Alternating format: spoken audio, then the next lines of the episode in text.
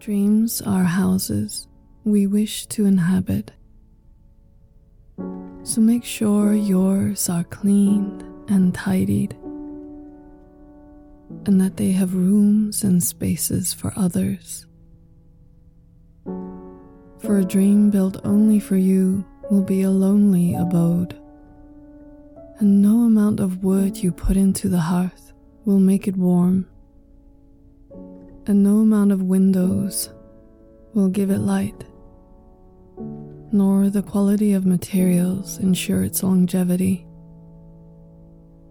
Dreams were meant to be shared with those you love, for it is their presence that truly make it a home.